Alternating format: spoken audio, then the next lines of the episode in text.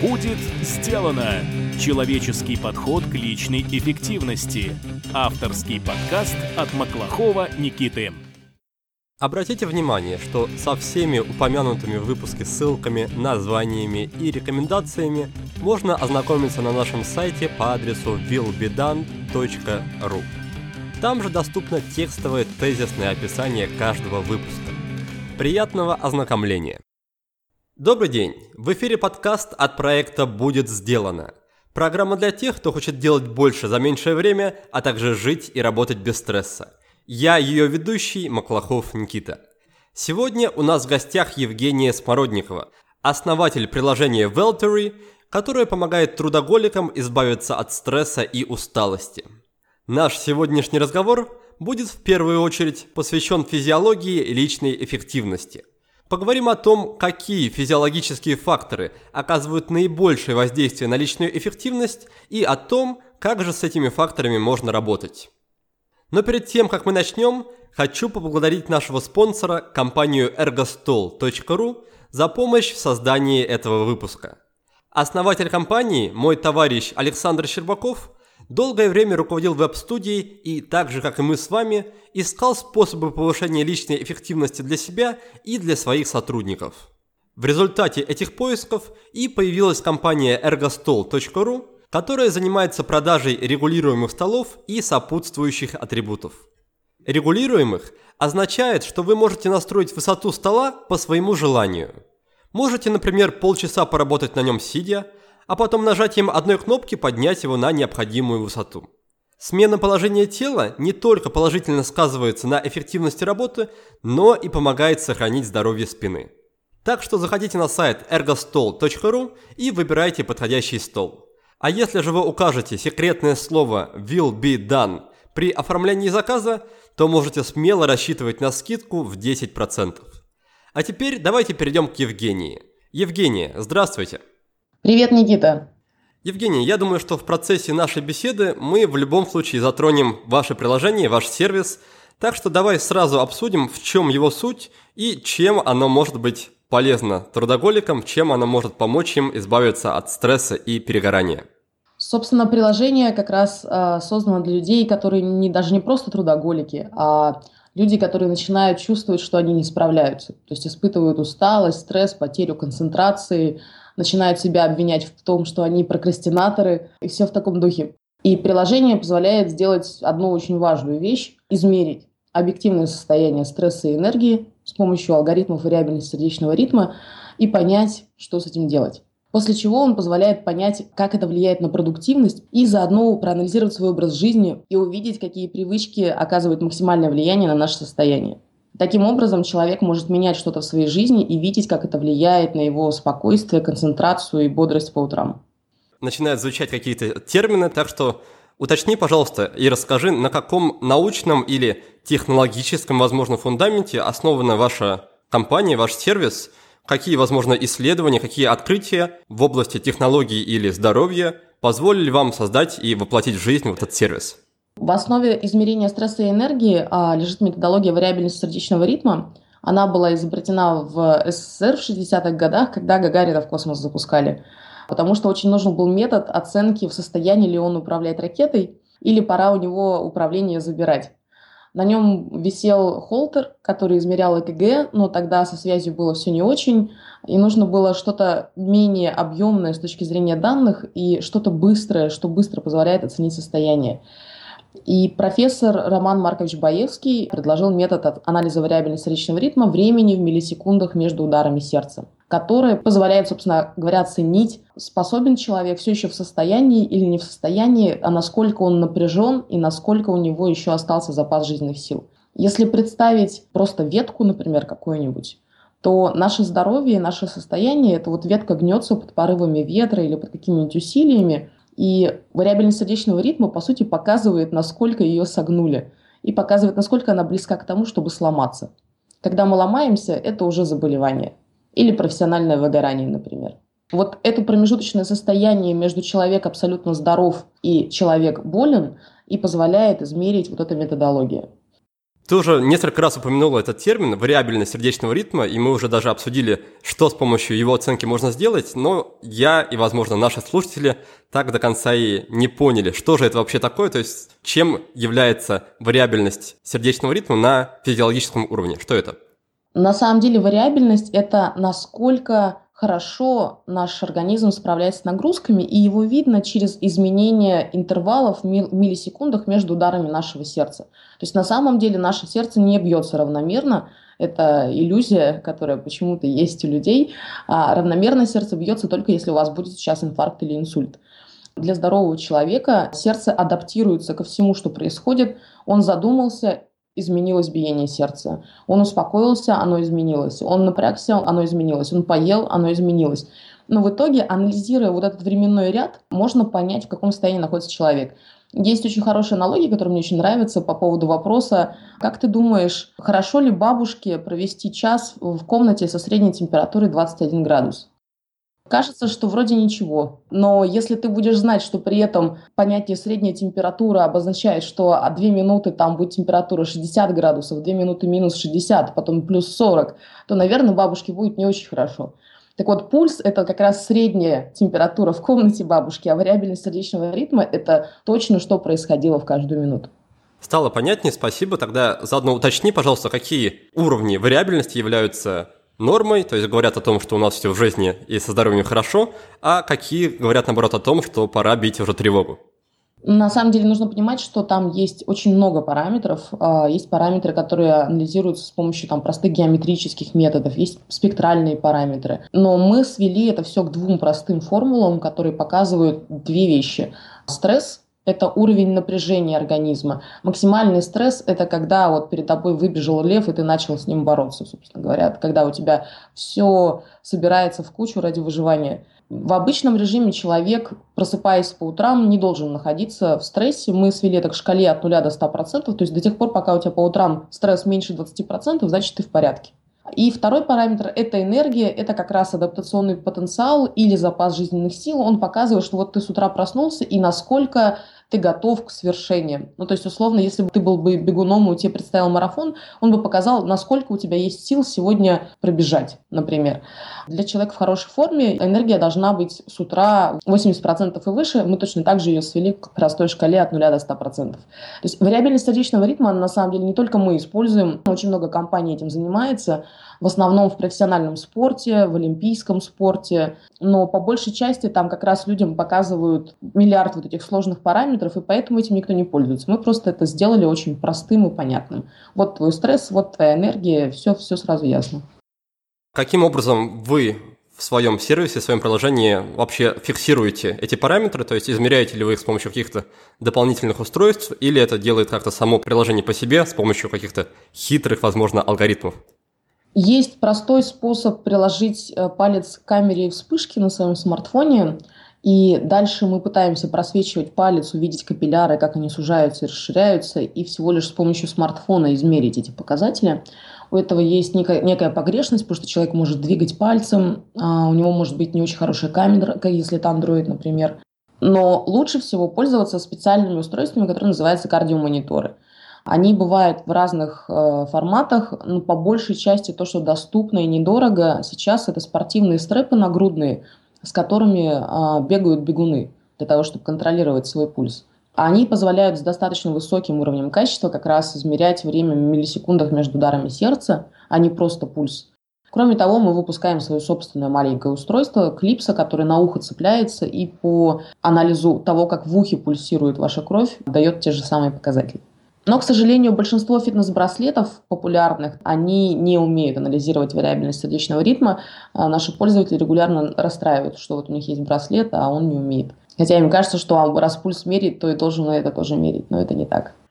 Хорошо, с этим мы разобрались. Давай перейдем к следующему вопросу. Насколько я понимаю, у вас уже на данный момент собран большой объем данных и информации, и поэтому вопрос такой. Скажи, есть ли у вас уже какие-то интересные, возможно, даже прерывные открытия и наблюдения – на основе всей этой информации? То есть делали вы какие-то для себя или для научного сообщества наблюдения и открытия? Мы недавно перевалили за цифру в 100 тысяч замеров. Это, да, дает большое поле для анализа.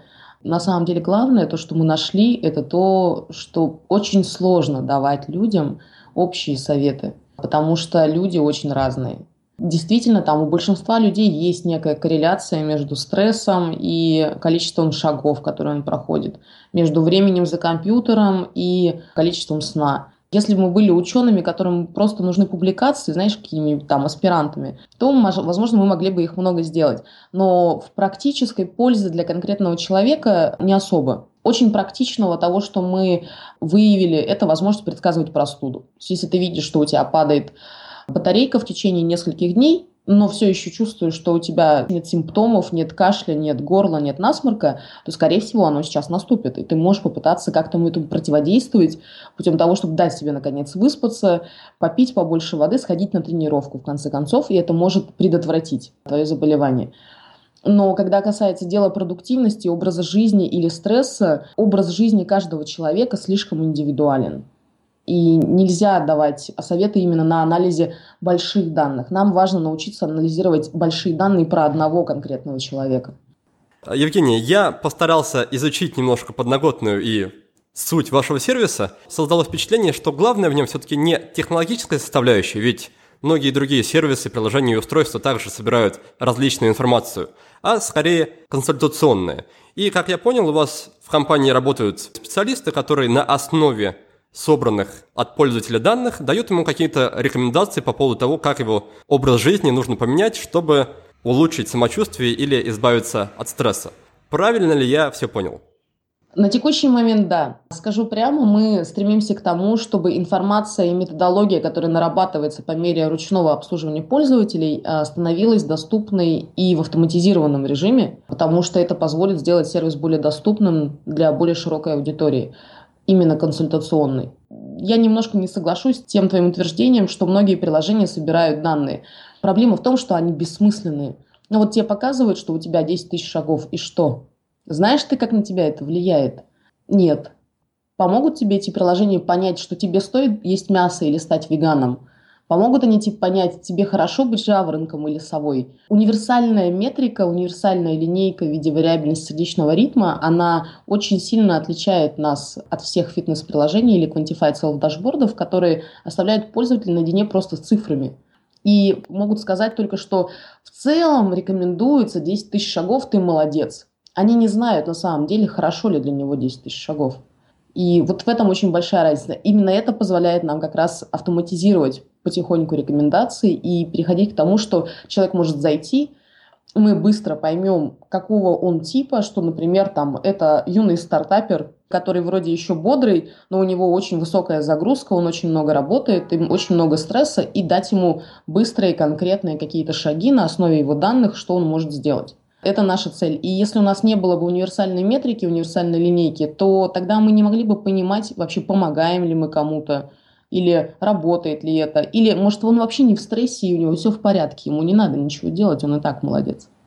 Хорошо, я понял, что данные без их последующего анализа и последующей обработки каких-то объективных профессиональных выводов, они часто лишены смысла. С этим я согласен. Но встает вопрос, каким образом вы в вашем сервисе с помощью анализа вариабельности сердечного ритма можете отследить, какие конкретно параметры, какие факторы повлияли на самочувствие человека. Вот, допустим, человек в течение часа покушал что-то, допустим, не знаю, неполезное, и поругался с начальством, и там сделал что-то еще, что, возможно, сказалось на его самочувствии. Как вы отслеживаете, какие из этих внешних воздействий действительно оказали определенное влияние на человека? У нас есть очень много пользователей, которые очень любят анализировать, как на них повлиял разговор по телефону с бывшей женой или с начальником или совещание. Но в реальности эти мелкие события оказывают на тебя не очень большое влияние в результате. Но если у тебя есть в жизни привычки, которые хронически создают тебе стресс, то тебе нужно с ними бороться. И на самом деле как бы общая концепция заключается в том, что жизнь, во-первых, жизнь человека по большей части относительно стабильна, его режим и проанализировав данные в течение недели, ты можешь понять, что вот примерно вот так все выглядит. Вот столько человек спит, вот так он работает за компьютером, вот такая у него физическая активность, вот так он питается, вот такое у него давление, например, если он его заносит. И ты можешь увидеть очень простую вещь, например, что больше из перечисленных параметров, всех, которые у нас есть, влияет на состояние стресса и энергии. Например, может оказаться, что все вообще не имеет значения по причине того, что человек настолько плохо спит, что неважно дальше, кричит на него начальник или нет. Даже если начальник не будет на него кричать, он все равно себя будет чувствовать плохо. И таких историй у нас э, очень, очень много. Человек не может похудеть, потому что плохо спит, а плохо спит, потому что он смотрит «Игру престолов» на ночь и так далее. Меняешь график просмотра «Игры престолов», человек худеет. Или там человек просыпается в панике по ночам, а оказывается на него влияет то, сколько углеводов он ест потому что именно у него предрасположенность к выработке орексина, и он от этого просыпается. Поэтому ему нужна пирожная на ночь, условно. Нам не обязательно анализировать данные в течение дня, нам достаточно анализировать данные в более крупном масштабе. И, собственно говоря, каждая наша рекомендация – это некий эксперимент. А давай мы, например, ну вот будем смотреть «Игру престолов» по субботам, или а давай мы, например, э, откроем наконец-то форточку и не будем ее закрывать, пусть будет холодно, но посмотрим, как оно. В течение недели, например, он это делает и смотрит на результат, который получился. Получилось ли улучшить целевой показатель достаточно статистически значимый или нет. Если не получилось, значит, этот эксперимент не подошел. Нужно, можно взять другой. В общем и целом, нам просто нужно подобрать привычки человека таким образом, чтобы его напряжение, которое он испытывает в своей жизни, ему соответствовало восстановление. Интеллектуальному напряжению соответствовало интеллектуальное восстановление, и физическому напряжению соответствовало физическое э, восстановление. И при этом физическое и интеллектуальное напряжение соответствовали бы друг другу. То есть если ты будешь очень много работать мозгами и не будешь заниматься телом, то мозги скоро тоже придут в негодность. Ну и так далее. То есть просто вопрос поддержания баланса. Сделать мозг своим союзником. Научиться внедрять в жизнь любые привычки без срывов и насилия над собой – вот этому и посвящена моя новая обучающая программа «Игра в привычки». Если научиться правильно обращаться с привычками, то они могут стать мощнейшим инструментом для получения выдающихся результатов в жизни. Подумайте сами. Все, что нужно, чтобы похудеть, выучить иностранный язык, получить повышение на работе или построить гармоничные отношения – это внедрить в свою жизнь одну или несколько привычек. Проблема заключается в том, что чаще всего люди подходят к работе над привычками не с той стороны. Пытаются внедрить их с помощью мотивации или с помощью жесткой дисциплины. И каждый раз это заканчивается одинаково – срывом. Но есть и другой подход – без ежовых рукавиц и без насилия над собой. И что самое приятное, этот подход дает гарантированные результаты. Любая привычка встраивается в жизнь легко и безболезненно. Если вы хотите освоить такой подход, если вам интересно получить технологию для внедрения абсолютно любой привычки, то добро пожаловать в игру. Более подробная информация есть на нашем сайте willbedone.ru Следующий вопрос, возможно, покажется отчасти провокационным, но я его обязан просто задать. Так вот, разве не является для большинства людей очевидными те изменения, которые им нужно привнести в жизнь, чтобы, например, начать лучше себя чувствовать? Вот ты привела два примера, я согласен, что примеры интересные, но, на мой взгляд, это больше такие исключения, что девушка не понимает, что просмотр сериалов влияет на ее диету, или молодой человек не понимает, что потребление углеводов влияет на его сон. В целом, да, в общем случае, мне кажется, довольно очевидно, что если человек чувствует себя разбитым с утра, то ему нужно больше, лучше и качественнее спать. И поэтому Получается, что тут на первый план выходит не потребность какой-то информации, в каких-то знаниях о необходимых изменениях, а скорее неумение внести эти изменения в жизнь, то есть поменять свои привычки или свой образ жизни. Так вот, что ты думаешь по этому поводу? Как твоя компания способствует и помогает людям именно в этом? Если коротко, да, что людям, на мой взгляд, не нужна информация, им нужен навык изменения привычек. Давай начнем с очень простого люди, которые знают, что они на самом деле уже себя загнали и не очень хорошо себя чувствуют с точки зрения просто физиологии, и это имеет влияние на их продуктивность, составляет процентов 10-15. Я была в шоке, что люди вообще, например, не, не знают, что похмелье и недостаток сна влияет на их интеллектуальную производительность, если только это не суперкризисный случай. Ну, там ночь без сна, условно. Это во-первых. Во-вторых, люди, которые хорошо чувствуют свой организм и могут на самом деле понять, что у них уже все не очень хорошо, их тоже очень мало. Высокомотивированный человек с достаточно активной жизненной позицией будет бодрым с утра, просто потому, что его, его собственная нервная система так взбадривает, что он подпрыгивает и начинает бежать. И это вообще не значит, что у него все хорошо. Именно поэтому потом эти люди бац ломаются. Не всегда очевидно для людей. То есть они очень часто удивляются, потому что это их привычное состояние. Они мог, могли уже привыкнуть давно, что они не в самой лучшей форме. И считать, что они на самом деле в форме, просто потому что это их привычное состояние. Поэтому разница между тем, что человеку говорят, ну вообще, если ты чувствуешь себя усталым, то, наверное, тебе нужно что-то поменять в образе жизни, кардинально отличается от истории, когда ему приложение говорит, чувак, все плохо, конкретно там с энергией. И это все плохо каждый день. И это означает, что ты можешь чувствовать себя лучше в два раза, в три раза. То есть человек не знал об этом до этого момента, в принципе, что он вообще-то мог бы чувствовать себя в два раза лучше – что если он находится в постоянном стрессе, то на самом деле его прокрастинация – это не, следствие не того, что он ленивая сволочь, а следствие того, что его мозг отказывается думать, потому что он устал. При фронтальной коре, которая на самом деле думает, нужно очень много энергии, и она очень легко угнетается стрессом. Сам по себе факт того, что человек смотрит на это – меняет его отношение к происходящему. На самом деле ты прав, это очень частый вопрос, типа, ну все же знают, что нужно спать, правильно питаться там и так далее. Но это все слишком абстрактно. Люди это вообще не воспринимают как информацию. Но они воспринимают как информацию, что вот у меня стресс, вот как мой стресс связан с моей прокрастинацией, а вот как этот же самый стресс связан с тем, как я сплю. До тех пор ты мог считать, что 6 часов для тебя, ну окей, тебе 30 лет, ты в состоянии при 6 часах на самом деле вставать и функционировать. Но когда ты видишь реально на своих цифрах, как это влияет на твою жизнь, отношение меняется. Мы это называем эффектом наблюдателя.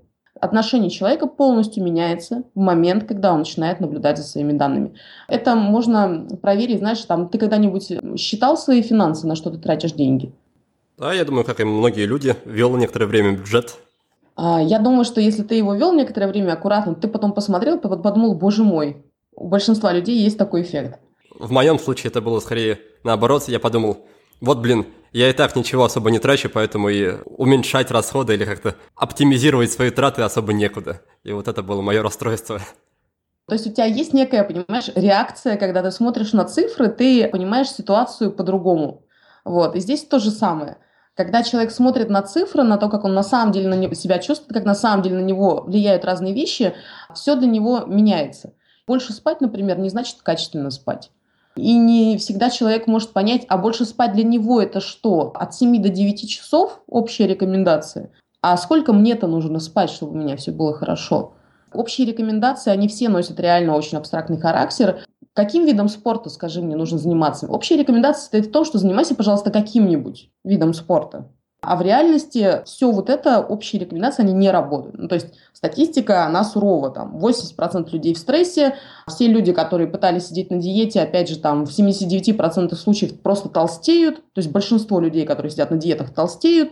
А большая часть людей, 73%, которые ходят в фитнес-клуб, никогда не достигают своих целей в фитнес-клубе здоровых людей после 35 практически не остается. Поэтому как бы о чем мы говорим? Мы говорим о том, что все это не работает. Здоровье наше на 80% зависит от нашего образа жизни.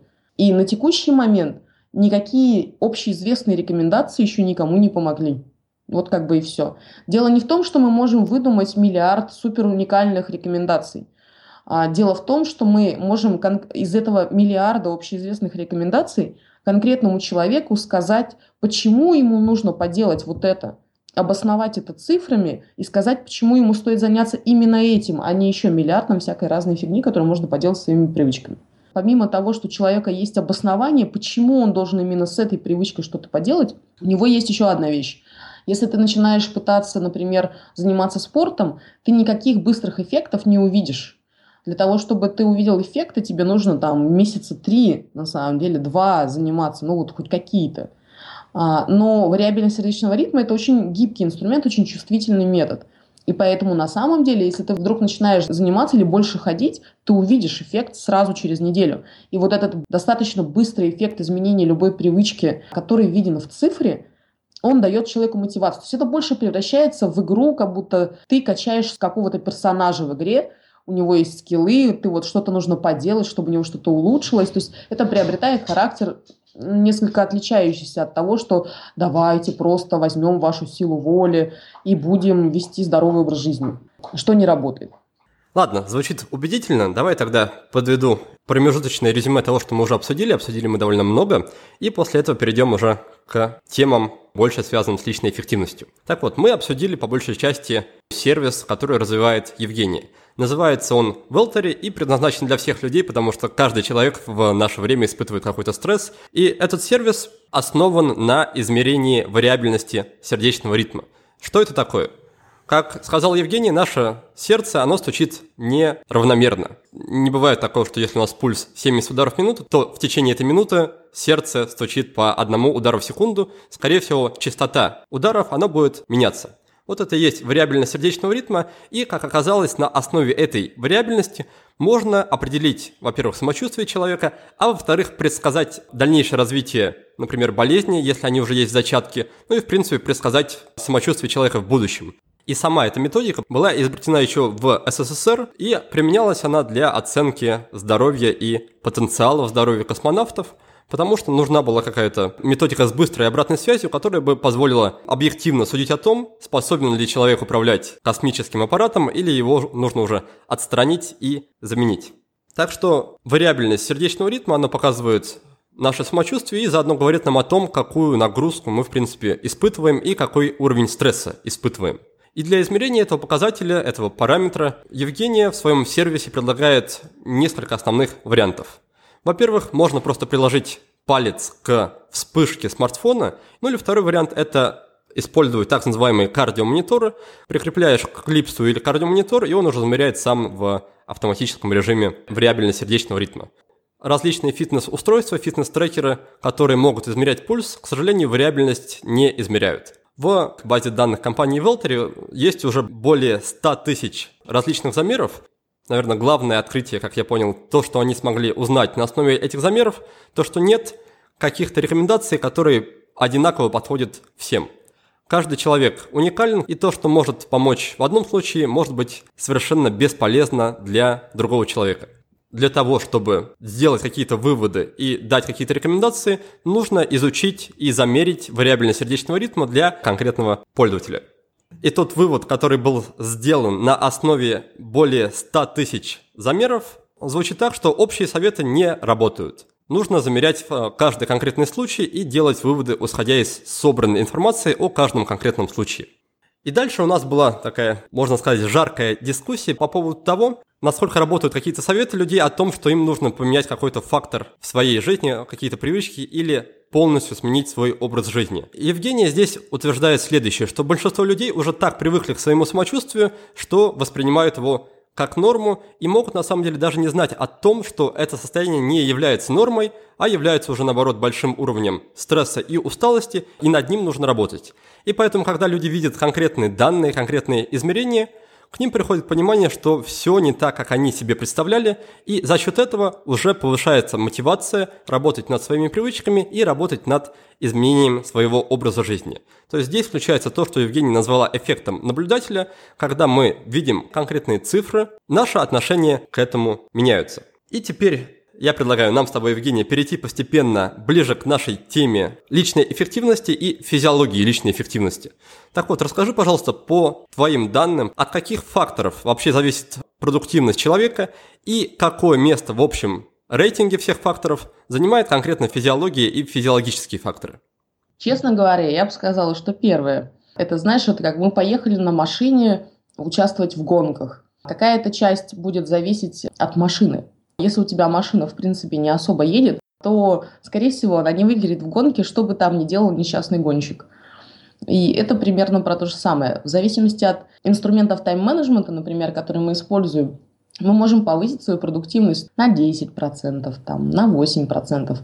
Но все мы знаем, как меняется наша производительность, если, например, мы простужены. Весь мозг залит бетоном, и мы не можем думать. Это база. То, что ты в принципе можешь думать, является основой для твоей продуктивности, а потом уже все остальное, все остальное это следствие. При этом физиология является самым недооцененным фактором продуктивности, именно потому, что ее как-то сложно измерить, понять, пока ты не заболел. И если вы уже, в принципе, там, продвинутый трудоголик, продвинутый продуктивити гик, как это на Западе называют, то вполне возможно, что вы уже знаете и методы постановки целей, и методы планирования, еще какие-то лайфхаки, и пользуетесь классными инструментами. И, скорее всего, физиология – это последний метод, который может оказать существенное влияние, и которым вы еще не пользовались. Дорогой мой слушатель, я очень благодарен тебе, что ты проводишь время в обществе меня и моих гостей. На подготовку каждого выпуска мы тратим десятки часов. И я хочу, чтобы ты знал, что затратив всего лишь 2-3 минуты, ты можешь внести огромную лепту в развитие этого подкаста. Способов для этого существует множество. Оставь отзыв о подкасте на iTunes. Расскажи про подкаст своим друзьям в социальных сетях или в реальной жизни. Подпишись на нашу рассылку на сайте willbedan.ru. Поддержи подкаст материально. Или просто напиши мне личное сообщение в соцсетях. Твоя поддержка – это топливо, на котором работает двигатель нашего подкаста. Каждый отзыв, каждая ссылка, каждое доброе слово заряжают нас на движение дальше. Поделись же ими. Помимо физиологии, какие, на твой взгляд, факторы также влияют на производительность человека, на личную эффективность? По сути, ты обозначил сейчас два – это физиология и навыки тайм-менеджмента. Есть ли какие-то еще достойные упоминания? Давай вернемся к определению. То есть, если мы в базовой основе своей на продуктивность посмотрим, то мы поймем, что на самом деле продуктивность – это твоя способность качественным образом выполнять некий объем работы. Тайм-менеджмент, он, по сути, говорит про организацию вот этого времени, которое ты посвятишь выполнению этой работы. А для того, чтобы ты любую конкретную задачу выполнял качественно, и то, сколько ты можешь таких задач выполнить качественно, зависит дальше ну, от определенного количества вещей, которые на самом деле ограничены. Если начинать сверху, а не снизу, то есть физиология – это основа. Если начинать сверху, то начнется с того, что а тем ли вообще я занимаюсь и понимаю ли я, зачем я это делаю. Личная миссия, понимание человека, что именно вот это мне нравится, и именно это у меня хорошо получается, и вот куда я иду, и я не занимаюсь чем-то, что я всю жизнь считал какой-то фигней. Все начинается с этого. Мы называем это мотивационной энергией. То есть если все сводить к энергии, то вот она является основой сверху с точки зрения продуктивности. Любой человек, который создает свою компанию, например, и понимает, зачем он ее делает, почему это важно, в принципе, будет обладать энергией и продуктивностью, потому что это будет его заряжать.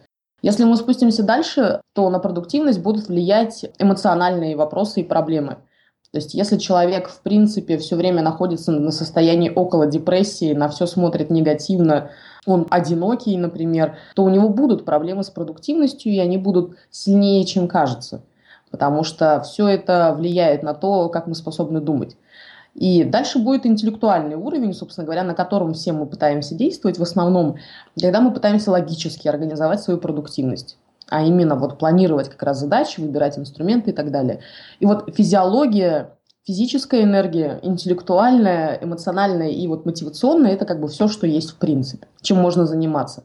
Эмоциональными вопросами занимаются психологи, а мотивационными вопросами занимается человек обычно только сам – либо там какой-то супер-мега-коучинг, который помогает тебе там как-то выстроить что-то у себя в голове. интеллектуальной частью, ну, вот занимаются как раз э, все технологии продуктивности, которые в большинстве своем сейчас присутствуют на рынке. А как, по-твоему, есть ли какой-то способ определить, с каким из уровней с каким из факторов правильнее всего работать в какой-то конкретной ситуации. Ну, например, человек пришел на работу, и с утра у него нет настроения работать или нет какого-то нужного самочувствия. Как ему понять, что будет лучшей помощью для него в этом случае? Например, поприседать или там пойти еще поспать, или пообщаться с коллегами и таким образом себе, допустим, повысить настроение. То есть как понять, на какой фактор правильнее всего и эффективнее всего воздействовать, чтобы привести себя в чувство? Ну, здесь нужно понимать, что, во-первых, с физиологической части начинать всегда проще, потому что если ты понимаешь, что твое текущее состояние это просто следствие того, что у тебя с организмом не все в порядке, что делать, понятно сразу. С эмоциональными вопросами, мотивационными вопросами все не так просто. Мы можем не хотеть выполнять задачу просто потому, что она слишком сложная, или потому, что она непонятно сформулирована, или потому, что непонятен конечный результат. И мы получим от вот этих интеллектуальных проблем ровно тот же эффект того, что мы не хотим ее делать. И ушли в Facebook, разговаривать с коллегами и так далее. Но если у вас состояние изначально плохое, то, скорее всего, это оно. Просто я не в состоянии, говорит мозг, сейчас делать эту работу, поэтому пойдем в Facebook, где не нужно думать. Как раз, чтобы понимать, что на тебя влияет, для начала нужно начинать методом исключения. Ну, самый простой вопрос, который себе человек может задать, это, конечно, делаю ли я то, что мне нравится, и то, что у меня лучше всего получается, и исключить первый момент. Но с этим примерно всем все понятно обычно. То есть все всегда знают, занимаются ли они тем, чем хотели или нет. Но если ты все равно находишься в этой ситуации, дальше у тебя могут быть нюансы. То есть это, это не так просто. Я могу сказать с точки зрения физиологии, что если ты с утра измерился, у тебя все плохо, и ты пришел на работу и не можешь сконцентрироваться, нужно смириться с тем, что ты не можешь сконцентрироваться, что все плохо, попытаться а, либо в этот день переделать кучу тупой работы, которая все равно всегда есть, или переделать работу, которая связана с необходимостью общаться, потому что общаться легче, чем работать. Либо пойти срочно и попытаться что-то сделать со своим состоянием. То есть если это интеллектуальное состояние, то можно помедитировать. Если это физическое состояние, можно сходить на массаж, можно побегать. Если это перегруз, тревожность и так далее, там 750 метров бега перезагружают наши мозги. То есть если вот прямо с утра все не очень хорошо, изменить базовое состояние организма человек за одну секунду не может. Это накапливаемая история для того, чтобы изменить свое базовое состояние с утра. Ничего ты не сделаешь такого прямо сейчас. Можешь немножко попытаться привести себя в чувство, но это не окажет суперкардинального влияния. Но точно так же там эмоциональные проблемы можно как-то снять паническую атаку, дыхательные упражнения поделать. Ну, дыхание – это одна из самых простых вещей, которыми можно на себя воздействовать но тебе не удастся так просто прийти в совсем форму. Ты можешь немножко только улучшить свое текущее состояние. А так вообще нужно просто смотреть на то, что, скорее всего, ты не восстанавливаешься интеллектуально, либо физически. То есть либо ты слишком много пытаешься работать и не даешь себе отдыха, либо у тебя организм уже не в порядке. Хорошо, Евгений, раз уж мы обсуждаем физиологическую составляющую эффективной работы, давай немного поговорим о гормонах. Я понимаю, что это очень большая тема, и она достойна отдельной беседы, но все-таки расскажи, есть ли у тебя знания, компетенции, информация о том, какие гормоны сильнее всего влияют на то, насколько человек эффективно работает, и какими способами можно эти гормоны привести к нормальному уровню. Потому что, насколько я знаю, все-таки гормоны – это как раз основная составляющая именно нашей физиологии. Ну, я в основном могу, наверное, говорить о том, что понимаю достаточно хорошо только то, как работает кортизол, который является гормоном стресса. Но вообще, если у вас не в порядке с любым гормоном, то это точно оказывает на вас влияние, потому что а, они лежат в основе функционирования организма.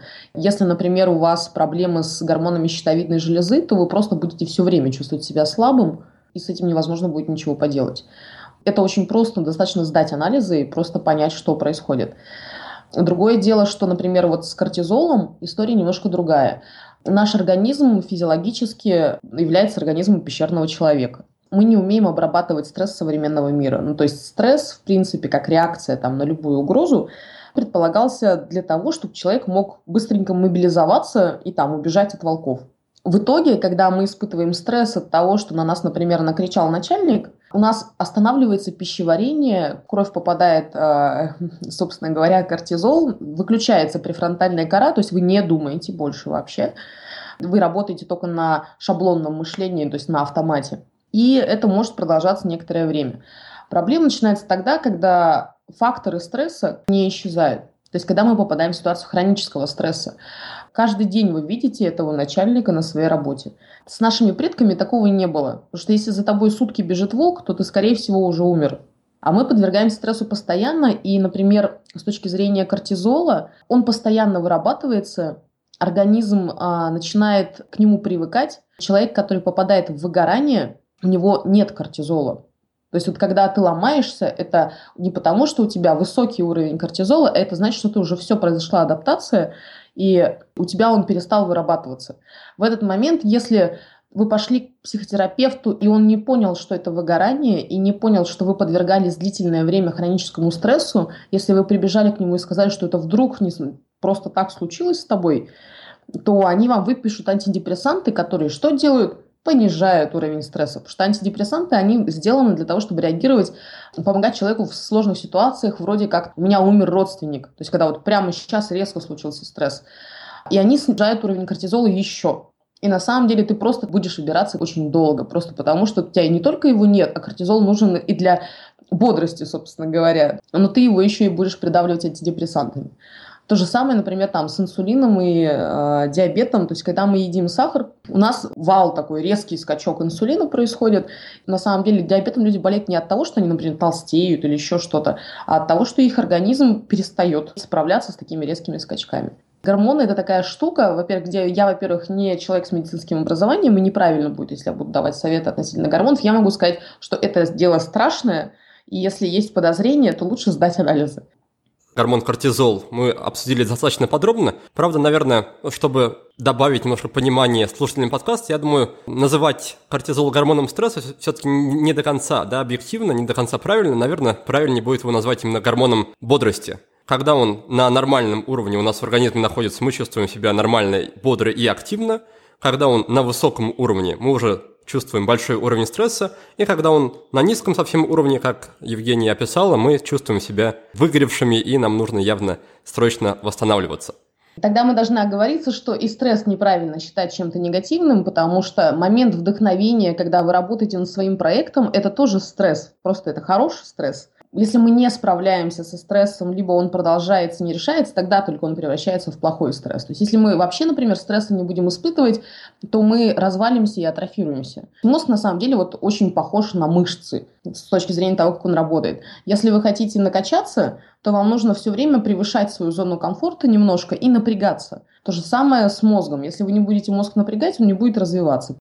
Спасибо, Евгения, за внесение ясности. Ты уже начала упоминать про мозг, и это как раз следующая мини-тема, к которой я хотел перейти, то есть связь процессов, которые происходят в нашем мозге, с эффективностью. У нас, то есть у меня и у слушателей подкаста нашего, есть уже некоторая базовая осведомленность в этой теме. Так, например, в десятом выпуске мы общались с кандидатом медицинских наук Андреем Беловешкиным. Мы также немножко обсуждали и гормоны, и стресс. Но, среди прочего, мы обсудили такой важный аспект эффективной работы, как префронтальная кора, которая отвечает, в общем-то, за всю нашу сознательную мыслительную деятельность. И, наверное, один из самых важных тезисов в контексте нашего с Евгенией разговора является то, что процесс как раз вот этого сознательного думания, он очень энергозатратен. Потому что префронтальная кора, она является наиболее молодым участком мозга и потребляет больше всего энергии. Так вот, это было такое долгое у меня вступление, а вопрос следующий. Евгения, какие, на твой взгляд, есть возможности облегчить мозгу, облегчить префронтальной коре этот самый процесс сознательной деятельности? А каким образом можно убрать препятствия и каким образом можно облегчить этот процесс? Препятствием а, для работы префронтальной коры как раз будет недостаток энергии. То есть, если у вас, в принципе, нет сил, то а, она понимает, что энергии не особо есть и не очень хочет включаться. Это сильно зависит от того, в какой форме ва- ваш организм. Ну, то есть, условно, для работы префронтальной коры, для того, чтобы у вас снизить риски Альцгеймера, для того, чтобы, в принципе, мозг нормально работал, есть условные 90 минут любой физической активности в неделю, которых откуда-то нужно брать. Во-вторых, префронтальной коре нужен кислород. Если вы работаете в душном помещении, которое не проветривается, ей будет очень плохо.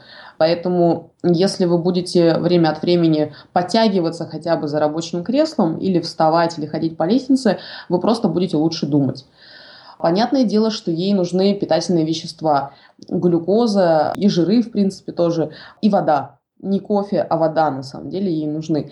Так вот, если вы будете в течение дня, например, закидывать в нее а, потихонечку хотя бы нам гор, горсточку, много не надо, горсточку какой-нибудь еды, а, мозгу тоже будет лучше думать.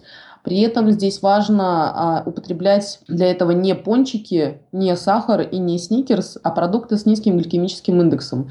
Гликемический индекс – это, по сути, с какой скоростью глюкоза от переваривания этих продуктов будет попадать в мозг и во все остальные органы. И тут важно, что если вы съели сникерс, ваш мозг получает очень быстро огромный всплеск, что «О, классно, глюкоза, круто!» но потом он быстро идет на спад, и вы уже через 20 минут уже испытываете обратный эффект того, что вашему мозгу не хватает питательных веществ. Если вы едите что-то вроде яблока, то яблоко будет целый час отдавать мозгу глюкозу постепенно, и это позволит больше пробыть в продуктивном состоянии. В принципе, цикл префронтальной коры, цикл ее работоспособности, он примерно похож на цикл сна. Вот у нас есть фаза сна, которых нам нужно 5 штук за ночь, каждая из которых состоит из медленной и быстрой. Они в среднем, эти фазы, длятся 90 минут. от 60 до 90 минут. Именно от этого зависит, сколько вам, в принципе, нужно сна. Вам нужно сна 5 фаз от 60 до 90 минут, и вот они складываются в некие индивидуальное количество, которое вам нужно. То же самое с префронтальной корой и работой мозга днем. Мы способны примерно на 5 фаз по 60-90 минут продуктивной работы. Время на восстановление, которое необходимо как раз нашему мозгу, лучше всего употребить на то, чтобы дать ему кислорода, закинуть в него глюкоз, закинуть в него воды, подвигаться и не работать, дать ему отдохнуть. Это, наверное, самое важное того, что люди не делают, и того, что оказывает очень существенное влияние на то, насколько эффективно вы можете работать в течение дня. Ну, не говоря уже про то, что да, нужно спать. Друзья, сегодня в плане новостей я буду очень краток. На днях я собираюсь отправить первую партию открыток. Так что если вы хотите оказаться в числе получателей, то оставьте отзыв о подкасте в iTunes вот прямо в ближайшее время – и, конечно, пришлите мне свой почтовый адрес. И также обращаю ваше внимание на то, что в нашей обучающей программе «Игра в привычки» всего 50 мест, часть из которых уже занята. По опыту первых двух потоков, я знаю, что существенная часть людей любит принимать решения в самый последний момент, буквально в ночь перед стартом. Хочу сказать, что в этот раз такая схема может не сработать – потому что, судя по текущей динамике, мы наберем необходимое число участников задолго до старта. Так что если у вас есть желание принять участие в игре, но пока что гложат какие-то сомнения, то напишите мне, и я постараюсь эти сомнения развеять. А теперь давайте перейдем к моей любимой части – к награждению победителя мини-конкурса «Книга за отзыв». В качестве награды сегодня выступает очень любопытная книга Тео Цаусидиса под названием «Мозг с препятствиями».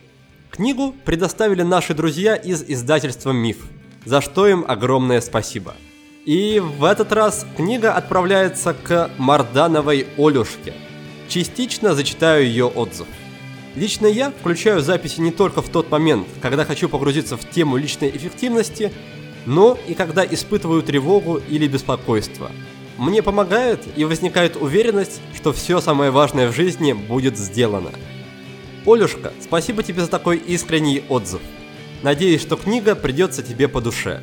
Кстати, из этой книги ты сможешь узнать причины, по которым эти самые тревога и беспокойство появляются. Так что желаю приятного чтения. Напоследок, я еще разок повторю правила конкурса для тех, кто слушает нас впервые. Оставьте отзыв о подкасте в iTunes – и если отзыв окажется самым свежим на момент записи нового выпуска, то книга ваша. А если не окажется, то вашей станет открытка из Таиланда. Вот так просто. Мы с Евгением сейчас говорили о физиологии, в первую очередь физиологии эффективности. Как считает Евгений, физиологические факторы, они занимают фундаментальное место да, среди всех, которые влияют на нашу эффективность и на нашу продуктивность. Какие вообще есть факторы? Во-первых, это фактор личной миссии и смысла. Если вы занимаетесь не тем, чем хотели бы по жизни, если ваша деятельность, по вашему мнению, не несет особого смысла, то это будет у вас отнимать энергию. Следующая ступенька – это наше эмоциональное состояние. Опять-таки, если мы испытываем какие-то негативные эмоции, возможно, поругались с кем-то, это тоже будет сказываться на нашем самочувствии и на нашей эффективности. Это была вторая ступенька. И третья ступенька – это интеллектуальный уровень. Обычно, когда речь заходит о личной эффективности, люди работают именно с этим уровнем, потому что весь тайм-менеджмент, все такие прикладные инструменты, они базируются именно на этом уровне. И следующий, четвертый, самый базовый, самый фундаментальный уровень – это как раз уровень физиологии, и о нем многие обычно забывают, хотя воздействие на этот уровень и оказывает наибольшее влияние на нашу производительность и в целом на наше самочувствие. Чаще всего, когда вы сталкиваетесь с какой-то ситуацией в жизни или в работе, когда вы просто не в состоянии работать или у вас нет желания или настроения, разумнее всего начать именно с физиологического уровня. Потому что действия и инструменты воздействия на этот уровень, они обычно всегда просты, понятны и прямолинейны. Начинать рекомендуется именно с этого уровня, и дальше уже работать по методу исключения, если отдых, допустим, нам не помог, то следует пройтись по интеллектуальному уровню, эмоциональному и смысловому, и попытаться дальше разобраться с ними, но начинать рекомендуется именно с физиологии. Здесь есть также и один не самый приятный момент, который заключается в том, что если мы чувствуем себя не очень хорошо, скорее всего, каких-то быстрых изменений ждать не приходится. То есть вряд ли может быть такое, что вы в течение недели накапливали усталость, потом это заметили, поприседали или поспали полчасика, и стало все хорошо. Скорее всего, так не будет, и вам нужно будет потратить какое-то определенное время на восстановление. Придется с этим смириться и просто посвятить этот рабочий день а, каким-то мелким и не очень важным задачам, которые не требуют повышенной какой-то активности мозга.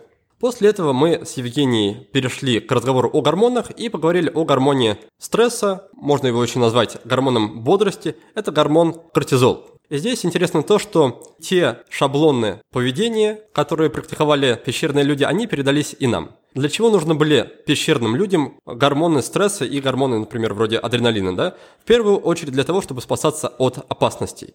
И такие опасности, например, как бегущий за тобой лев или какое-то другое дикое животное, они обычно были кратковременными. Поэтому гормон стресса появлялся на какое-то время, и потом его уровень спадал. В наше же время ситуация изменилась, и, к сожалению, бывает так, что мы испытываем какие-то стрессогенные факторы на протяжении долгого времени. Если, нас, если вид начальника вызывает у нас стресс, и мы каждый день ходим на работу, то каждый день мы будем чувствовать повышенный уровень стресса. И это как раз, то есть, хронический стресс, который не проходит со временем и является самой, в общем-то, большой проблемой, с которой нам нужно научиться работать. Также Евгений отметил два очень важных момента, которые, мне кажется, могут помочь вам справиться с усталостью и с выгоранием. Выгорание происходит тогда, когда организм привык уже к постоянному уровню стресса и вообще перестал вырабатывать кортизол. То есть кортизол упал до критически низкого уровня. А поскольку кортизол – это также и гормон активности, вы будете в момент выгорания чувствовать полную апатию – и важно знать, что в этот момент нельзя ни в коем случае принимать антидепрессанты, потому что они также направлены на снижение уровня кортизола.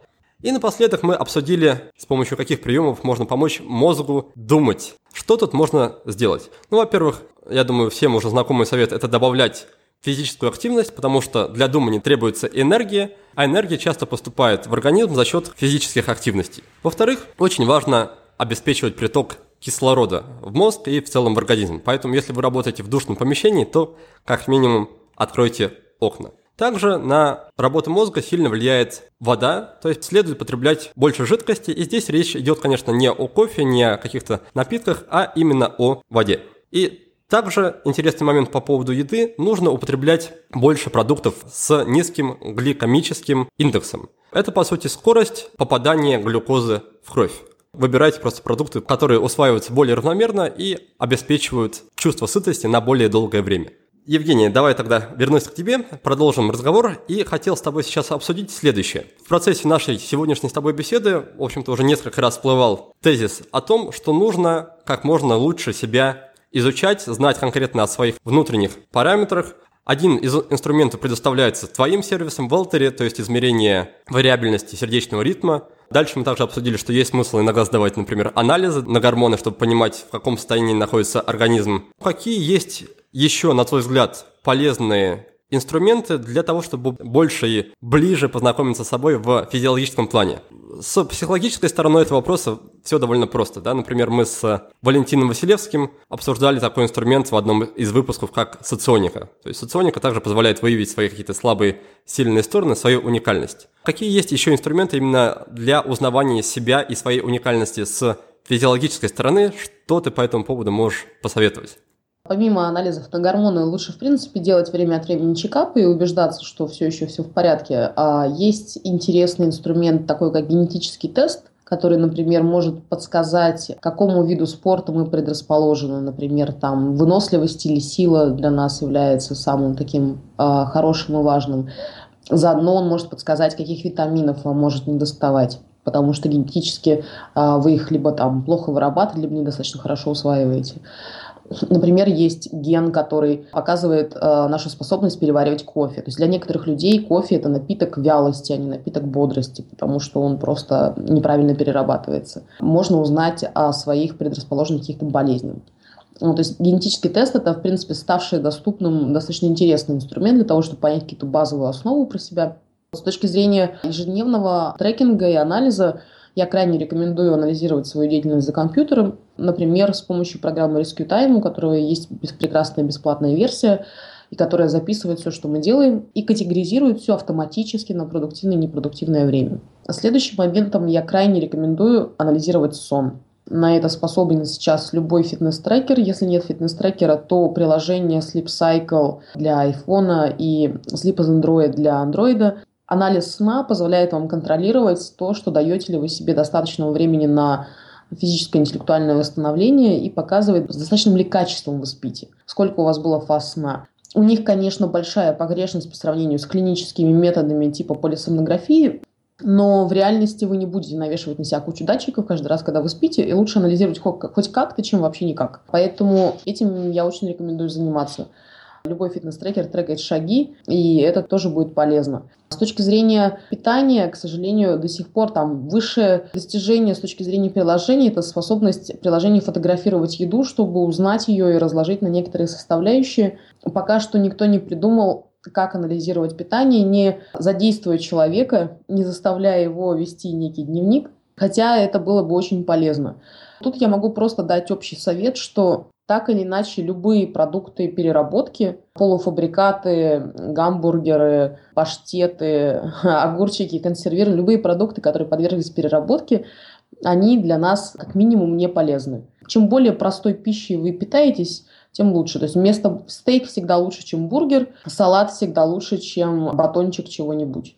То есть даже просто исключив по максимуму продукты переработки, вы будете в перспективе намного здоровее и лучше себя чувствовать. Но в целом нужно просто за собой наблюдать. Есть э, как раз статистика про то, что люди, которые там 30 дней хотя бы замеряются по утрам, за собой наблюдают, у них начинает срабатывать автоматическое научение, когда они понимают, ага, сегодня там уменьшилась батарейка, потому что я вчера сделал то-то, скорее всего. И мозг, просто получая каждый день обратную связь относительно того, как он провел свой предыдущий день, начинает сам делать выводы на тему того, что, как работает ваш организм, на что он реагирует. Лучше начать это делать, главное, до того, как вы себя загоните в какую-нибудь ситуацию выгорания. У нас недавно была а, история, когда в 23 года себя человек умудрился загнать в состояние выгорания. Это очень печальная история. Очень интересно звучит про ДНК-тест. Скажи, проходила ли ты его сама, сдавала ли ты его, и что ты о себе в результате узнала? Была ли там какая-то полезная информация, какие-то открытия для тебя? Ну, например, я узнала, что у меня есть предрасположенность к плохой переработке глютена, и через ужасом собираюсь сдать анализы. Это будет означать, что мне, мне придется применить очень много ограничений в своей еде, если я хочу избежать последствий. Из хорошего я узнала то, что как раз для меня бег или какие-то аэробные марафонские нагрузки гораздо лучше. И у меня есть классный график по поводу того, как снижается количество моего общения с людьми. Как раз это я называю прокрастинацией в случае, если я бегаю. Спасибо за ответ. Для меня, на самом деле, наиболее, наверное, важным и примечательным во всем этом является то, что в наше время очень уж сильно развита такая силовая мотивация. То есть она повсеместно пропагандируется и заявляет о том, что если у тебя что-то не получается, там, будь то в спорте или в работе, значит, ты плохо стараешься, значит, нужно просто собраться тряпка, и стараться лучше. Возможно, если пройти подобный тест или воспользоваться какими-то другими инструментами, станет понятно, что есть какие-то объективные причины, которые мешают просто добиться успеха, и нужно просто или устранить эти причины, или начать их, по крайней мере, учитывать и настроить свою деятельность в соответствии с ними. Слушай, ну я могу тебе сказать, что я главный поклонник метода «соберись тряпка», и я так жила очень долго, соответственно, всегда там много работала, поэтому я говорю, что я там профессиональный трудоголик со стажем. И я не знала лично ничего о том, что, в принципе, есть пределы у мозга. Ну, то есть тело там как-то живет и живет, и ладно, как бы мозг-то вот он, я же его контролирую, мы с ним вместе работаем. Как раз использовала вот этот силовой метод каждый день, потому что, ну, вот я такого типа человек как раз. 32 меня настигло, и вот как раз я свалилась в то самое выгорание. Не то, что ты чувствуешь себя слабым, ты просто не можешь работать вообще. Там, месяца два. Мы к компьютеру, блин, к своему относимся с большим пиететом, заботимся о том, чтобы там оперативной памяти было нормально, переустанавливаем операционки, еще что-то делаем, чем к своему организму. Есть на самом деле там, я уверен, достаточное количество людей, которым просто достаточно сказать «соберись тряпка». Но в общем и целом Организм – это инструмент, у него есть ограничения, у него есть возможности. Если ты, вы понимаете, что ваш организм в форме, и вы не работаете не потому, что устали, а потому что вы, наверное, вам просто нужно действительно собраться тряпкой, это одно. А другое дело, когда вы каждый день балансируете в пределах его возможностей, и вы можете просто потерять все возможности, в конце концов, если не будете за этим следить. Я очень надеюсь, что наш сегодняшний с тобой, Евгений, разговор позволит хоть кому-то не допустить подобного выгорания. А нам с тобой предлагаю перейти к нашему заключительному вопросу. Это регулярная рубрика, в рамках которой я узнаю у наших гостей книгу, сервис и привычку. И давай, наверное, начнем с книги. Какую книгу ты могла бы посоветовать прочесть мне и нашим слушателям? Я бы посоветовала книгу под названием «Антихрупкость», но, скорее всего, вам ее уже советовали. А во-вторых, с точки зрения здоровья, я бы посоветовала Рэя Курцвелла, который главный футурист Гугла, Transcend, которая дает очень короткий, комплексный взгляд, правда, специфический, на то, что нужно делать с нашим организмом для сохранения его мозга и молодости. Спасибо. Переходим к привычке. Та привычка, которая тебе обеспечивает наибольшую отдачу. Если у тебя был действительно тяжелый день, заплати. Отдай организму вечером что-нибудь обратно массажем, медитацией, времени прогулкой, чем-нибудь отдай своему мозгу и организму то, что ты у него взял. Такое отношение к организму, мне кажется, вот эта вот привычка такого мышления способна значительно улучшить качество жизни. И мало того, улучшить продуктивность, потому что на следующий день ты будешь в форме. Отлично. И напоследок у нас остался сервис, который тебе помогает в жизни, делает ее легче и веселее.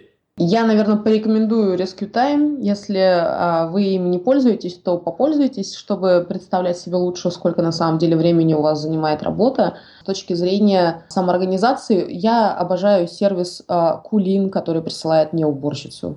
Избавляет меня от того, чтобы я смотрела на бардак в квартире и думала, боже мой, боже мой, мне нужно убраться. Это освобождает оперативную память в голове.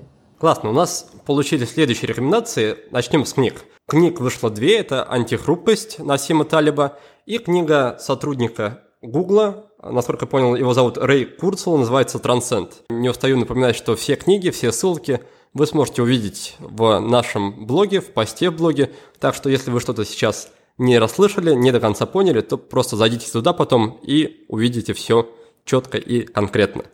Дальше у нас была привычка, и здесь Евгения советует привычку, по сути, платить своему организму – то есть не забывать отдавать ему что-то взамен на его усилия, нагрузку в течение дня. И сервисов получилось также два. Rescue Time – это очень удобное приложение, которым я сам пользуюсь, которое замеряет, по сути, в фоновом автоматическом режиме время, которое вы тратите в тех или иных программах на компьютере.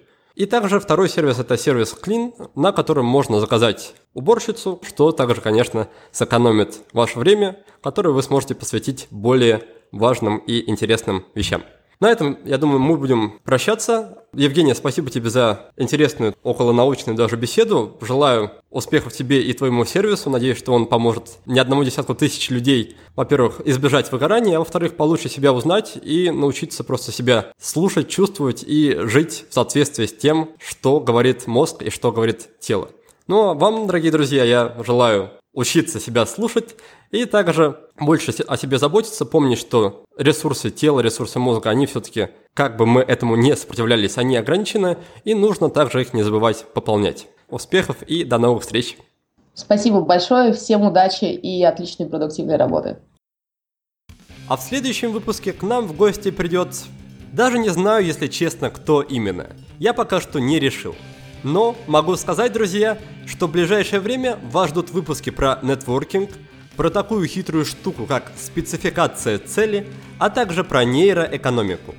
Можете написать мне на почту или в социальные сети и сказать, какой именно выпуск вы хотите услышать в первую очередь.